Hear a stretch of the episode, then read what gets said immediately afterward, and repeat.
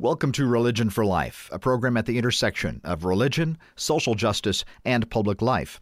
My name is John Shuck. I'm the minister of the First Presbyterian Church of Elizabethton, Tennessee.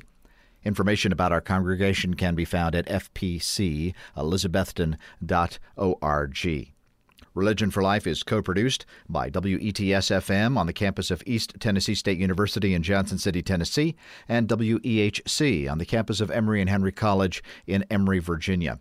On Religion for Life, we talk to a number of figures local figures, national figures, sometimes uh, religious figures, people who have something to say about religion, about earth, about social justice, about life. And today I'm excited to have a novelist someone who tells uh, stories and through these stories and through these characters touch on the deepest parts of who we are as human beings and they enable us to approach issues of great importance and there is no more pressing concern for us than how we will care for our home, that is, Earth, for the present and for future generations. And care for Earth is so controversial and is so heated and is so emotional that sometimes we can't hear each other. And so we need the poets, we need the artists, we need the storytellers to tell us about what it means to be human, to tell us how we communicate with one another, to show us our fears, to show us our desires, to show us our joys, and to present it all in a way that is not threatening, but is actually liberating and hopeful and filled with possibility. My guest is author Barbara Kingsolver, and she is in the studio with me. And the studio is WEHC on the campus of Emory and Henry College in Emory, Virginia. Uh, welcome, Ms. Kingsolver, to Religion for Life. Thanks. I'm delighted to be here. Well, I am so glad you're here, and, and you just live right down the road a piece, uh, don't you? Stone's throw from here. Yep. Not and you've far. lived here for a little while. You were here for a few years, or I've lived here full time since 2004. Before that, um, I spent summers here and the school year in Tucson, Arizona. We did that for about seven years. We moved back and forth with the kids, but really ultimately wanted to be here. So here we are. And this is home for me. It feels very much like home. I grew up just on the other side of the mountains in eastern Kentucky. So this is the culture of my my childhood. And you talk a little bit about your life and the move from Arizona back here in animal, vegetable, miracle. Uh, we did talk. We did write about that move. It's true, um, from city to country, and making country life really um, living locally as much as you could. Right. That book was about, it was really a book about food systems and uh, local economies. It wasn't really a book about us, but we sort of posed it as a book about us to make it interesting. And Barbara Kingsolver, again, my guest, she's the author of uh, at least 14 books that I saw on your website, kingsolver.com. Uh, the Bean Trees, The Poisonwood Bible, which was uh, a finalist for a Pulitzer Prize, uh, Animal Vegetable Miracle that we talked about, and her latest book is Flight Behavior. And the setting for flight behavior is somewhere around here, uh, mm-hmm. Feathertown. I believe it's Tennessee, but I'm not sure. Some It's uh, never exactly identified. And I right. do that intentionally so that it's I don't want some actual little town to become a tourist destination or what have you. But but the sense of it is Southern Appalachia, this region. It, sh- it could be Tennessee, it could be Virginia, but um, Knoxville is the largest city nearby. That's where people go for. Uh, for their shopping and so forth. So yeah, it's these mountains, it's this region. It could be any little town around here, to any tell you the town. truth. Yeah. Now, can you give us just a, a quick a setup for the book? This is a book about um, denial. Really, that's how I think of it. It's set on a farm. Um, the protagonist is a young woman named Dellarobia Turnbow who um, had maybe big ideas, big dreams in her life, but became pregnant in high school, married very young, and has really settled for quite unsatisfied has settled for a life that doesn't make her happy. She's kind of trapped living with her sp- husband and small children and in-laws on their farm. Um, a, a, kind of a lot of n- domestic unhappiness. Um, she has never quite um, given up on her dreams, but she's about to um, because she doesn't know what her dreams really are. One day, just kind of at the end of her rope, she's um, decided to to do something very wrong. She's marching up the mountain behind her house to meet uh, a younger man. She's about to initiate an affair, which she knows will wreck her life. The opening line of this book uh, says, "A certain feeling comes from throwing your good life away, and it is one part rapture." She hmm. knows that she's doing something abominable and she can't help it. It just feels like she can't stop herself. Well, on the way up the mountain, she is stopped by an amazing sight. She sees what she thinks is the whole forest on fire, but there's no fire, there's no smoke. She decides it's some strange kind of miracle, turns tail, marches downhill to try to get her life in order. And um, the the novel proceeds from there. What she has seen, uh, I'm not going to tell you what it is, except to th- say that it isn't. Um, it, it, what she has seen is an extraordinary biological event. It's a sort of freakish biological event that is really a disaster. But the people in this little town. Um, uh, in the main, think it's a miracle. And so the promise of that first sentence becomes what this book is really about. A certain feeling comes from throwing your good life away. We know we're making huge mistakes. It turns out that this shocking biological event is probably the result of climate change. And so the novel sort of draws us all into that big mistake we're making and the fact that we sort of can't help ourselves and why it's so difficult to talk about climate change and its consequences and why can we really not see what we're seeing? How's that for a setup? That's a great setup. That's a great setup. So, what kind of research did you need to do for flight behavior? A lot of research. This um, the biological event is it turns out to be it's something that actually happens somewhere in the world, just not here. So I I of course took a trip to see that in its uh, and it does look like a miracle. I can tell you that it's it's one of the biological wonders of the world. So there was some travel involved, a lot of reading because I read about this biological system that's described in the book. And what happens in the novel is that scientists come in from the outside to study what's going on here and why. Why has this whole system been thrown out of whack by a changing climate? The local people are sort of look askance at the outsiders. The media get involved, of course. Tourists come from everywhere. And so I had to sort of learn about all of those factions. And I wanted to get my science straight. And important characters in this novel are scientists. So I spent time with that type of scientist and you know, spent time in their labs to see what sort of equipment they use and uh, read their research. So I wanted to be really knowledgeable about this system uh, because even though it's not something that has happened, it is something that could happen as a result of, of climate change. And in the course of the novel, um, I learned a lot oh, about oh, this biological system, and I learned it in a way where it wasn't. I was just going to school. It was it was beautifully done, and and and and it wove the system wove also with the main characters own uh, flight behavior, of her own personality. Right, her own attempts at, at, at flying away. It's about all kinds of flight behavior. This novel, all, the the the fact that all of us would rather run away from our problems than to face them. The fact that it's very much easier to fly from pillar to post, as this as one character puts it, than to settle down and dig in and do one thing well. Um, and it is about the flight of this this uh, mysterious creature that we're implying but not saying outright. My guest, if you're just joining us on Religion for Life, is author Barbara Kingsolver.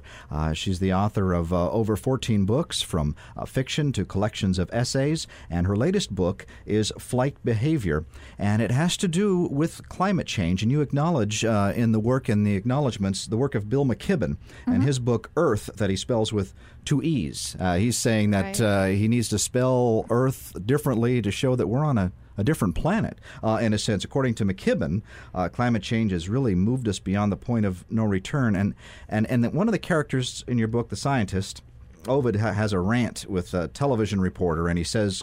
Uh, quote, the glaciers that keep Asia's watersheds in business are going right away. The Arctic is genuinely, genuinely collapsing. Scientists used to call these things the canary in the mine. What they say now is the canary is dead. And so, my question, Barbara, is um, is Ovid exaggerating? Do you think is or is the um, canary dead? Uh, well, the first canary is surely dead. I mean, we that's the the can the canary that might have warned us that we're headed uh, somewhere that we don't want to be is long dead. As a matter of fact, um, we've known about the potential for climate change for over 100 years. When I say we, I mean not me. Um, scientists who study these things. And uh, climate scientists have been warning us about severe um, um, con- about their severe concerns for 30 years, as you know. So um, that canary has sung its song. Now, I want to go back to the novel and say this quote that you read. Of course, it's like 300 pages in, so. So a reader should not expect to be lambasted by this novel. This novel is really about people and how we learn, how we refuse to learn, how we talk to each other about difficult problems. Mm-hmm. So, um, this is some of the things that happen in this novel are that people um, fail to communicate very well, and that was an example. This this uh, this scientist is being interviewed by uh, uh, a, a, TV personality who really won't ask the right questions. She keeps kind of skirting and denying what he's saying until he just has to kind of explode and she runs away. And uh, one of the um, spectators has gotten it all on her phone, so she t- posts it on YouTube. Uh-huh. It's about the many different ways that we communicate, both expressly and accidentally. And um, some of the reasons for our special difficulty around um, climate change, talking about climate change, why it is that we can all look at the same set of facts. Um, we can look at evidence that, as I said, has been amassed for uh, easily 30 years and longer, and still not agree on what we're seeing. That's what interests me as a as a novelist, not truth or dare, you know, not do you or don't you believe, mm. but how do we choose to believe? And faith is an important part of this novel too. This this novel is about walking the line between faith and reason, between conviction uh, and doubt. Um, the church is very is a very important part of this novel, um, which I presume is why I'm here. well, the church and the church um, uh, presented in the novel is actually um, very concerned about Earth, and it isn't. Uh, sometimes we might have a stereotypical view of the church uh, as as not concerned, perhaps, mm-hmm. about uh, things that are uh, regarding Earth and, and that type of care. It ends up having oftentimes conservative politics attached to it. Mm-hmm. But but all as with all of the characters in your book, there's no not no stereotype in them. They are they are deep characters uh, from a variety of uh, perspectives. They're characters who are like the people I know, mm-hmm. very complicated, yeah. full of contradictions, full of surprises. That's what makes a, a character interesting and believable, I think. And I, uh, when I undertook this novel, I, I really wanted to explore the culture where I live, Appalachia. But I also wanted to explode some stereotypes, and one of the, the, ways that I really enjoyed doing that, and, and I and this is another area of research, the the church that these characters attend is um, it's a kind of a megachurch. It's kind of um, what people call Six Flags over Jesus. It's kind of one of those uh-huh. churches. uh-huh. um, that has its you know it's it has its uh, like the the cafe in Christ where you can get your coffee and donut and watch the minister on the screen, or it has the men's fellowship where the the guys go and smoke and listen to country music and um, and the kind of turn down the sermon and um, as well as the sanctuary and so forth and. I thought readers from outside of this region will begin by thinking these people are um, a bunch of puppets who are being told what to believe and who are just sort of, I don't know, ditto heads or whatever. But they're not. They're interesting people, they're thoughtful people. And this minister is um, he's a very uh, typical minister of this region i think he's very personable he tells stories he kind of serves as a counselor for his mm-hmm. for his um, his congregation and he also is very concerned about um, about God's creation. He feels that the work of the Lord should not be um, carelessly destroyed. So there's complexity, and he. Uh, there are also a lot of secrets. Everybody in this novel has secrets. Everybody in this novel is connected to the story in some way that will surprise you. So um, I, have I felt that that was a very um, I I wanted to bring in people of faith to balance the the scientists as sort of all part of this community of decision making and um, and uh, processing the information involved. Barbara Kingsolver is my guest on Religion for Life. She's the author of a new novel uh, set in southern Appalachia called Flight Behavior. And one of my favorite scenes, it's also near the end, but it's when up on the mountain and this biological event is happening and an environmental activist is handing out flyers about, uh, I guess, how we can reduce our carbon footprint. Mm-hmm. And and Dellarobia asks him finally to, to read his list. And, and none of the things on his list of to do less or not to do are things that she would be able to do anyway for economic reasons. Right. You know, eat less red meat, and she says, "I wish that I could eat red meat." And he says, "Take your own cutlery to uh, to the restaurant." And she says, "I haven't been to a restaurant in two years." He says, "Turn down the heat. We're trying to keep the heat on."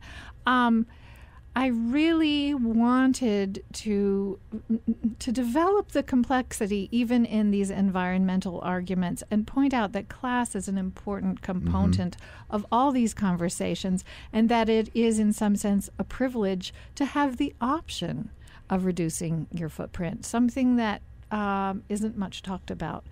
There are a lot of layers here to be addressed, and also a lot of um, a lot of conversations to have about why we believe what we believe based on not just the information we have, but the circles and uh, the communities um, that surround us and the people who we feel to be looking out after our own.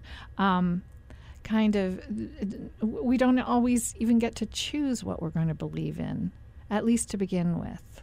There's a section, and I was wondering if you would, would read that. Um, near also near the end. Um, we talk about the media missing the real story, and but also the uh, this territorial divide of of the sides that seem to be forced upon people. Right. The, the, the reasons people believe as they do. This mm-hmm. conversation takes place between Ovid Byron, the scientist, um, Harvard educated, who has come in to study this problem, and Dellarobia, the protagonist, who is from here, the farm wife. And Ovid is a little. He's a little baffled and a little frustrated at why local people don't believe in climate change. And he says, um, um, it, it, it didn't used to be this way. Uh, 15 years ago, he says people knew about global warming, at least in a general way. Um, conservatives or liberals uh, saw it exactly the same way, and now there's a divide. Um, Dellarobia says, well, yeah, people sort themselves out. Like kids in a family, you know, they have to stake out their different territories the teacher's pet or the rascal. She says, I'd say the teams get picked and then the beliefs get handed around. Team Camo, we get the right to bear arms and John Deere and the canning jars and tough love and taking care of our own. The other side wears, I don't know what, something expensive. They get recycling and population control and lattes and as many second chances as anybody wants. Your students emailing you to tell you they deserve their A's. Ovid looked stupefied. What? You're saying this is some kind of contest between the peasant class and the gentry? She returned his look. I definitely don't think I said that. Something like it, he said. One of your teams has all the skills for breaking the frontier, and the other seems to be nursing a restive society that grows in the wake of the plow. Huh, she said. But would you not agree the frontiers of this world are already broken? I guess, maybe. Well, if it's true what you're saying, that this whole crapload is going to blow, then what? We start over? Ovid said nothing. She knew she'd crossed a line of disrespect, putting it that way. This was like church to him, or children, the thing that kept him awake at night. Sorry, she said. I'm just saying. The environment got assigned to the other team. Worries like that are not for people like us. So says my husband. Hmm. And yet she is the one, Dellarobia, who really is a heroine in the sense that she's able to cross that communication divide.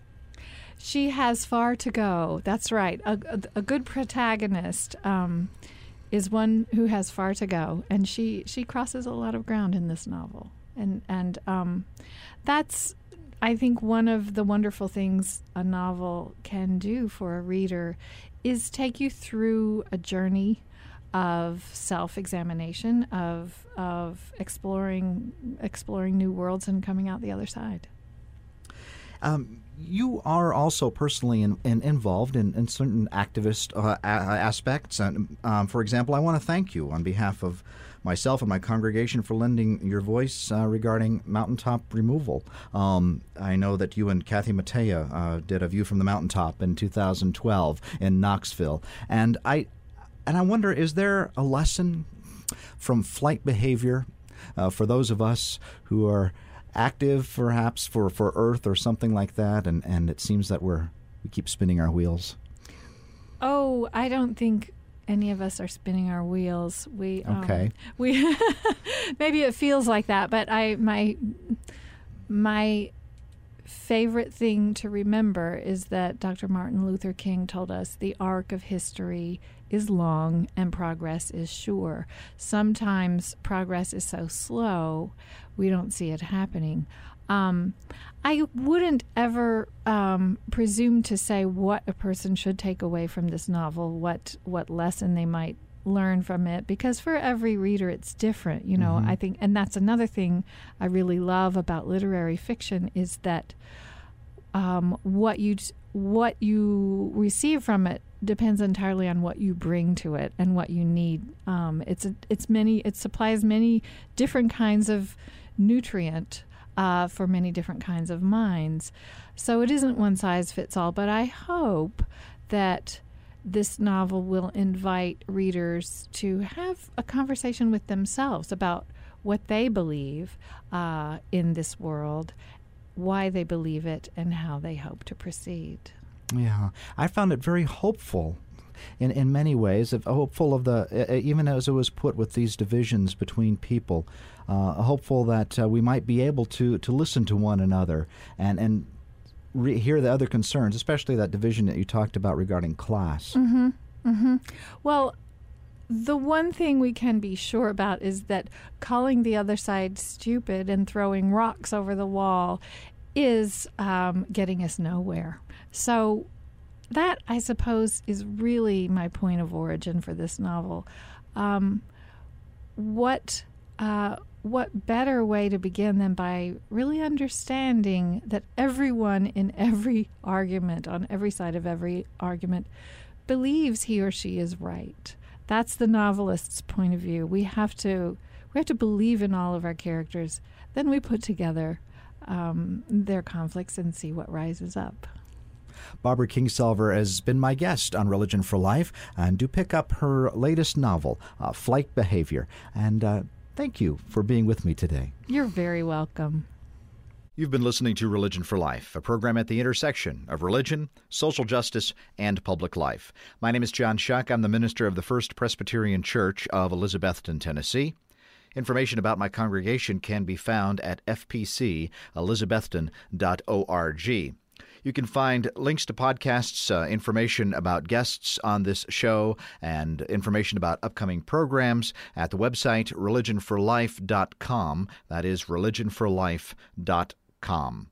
Follow Religion for Life on Facebook and Twitter and iTunes. Religion for Life is co produced by WETS FM in Johnson City, Tennessee, on the campus of East Tennessee State University, and WEHC FM on the campus of Emory and Henry College in Emory, Virginia. Be well.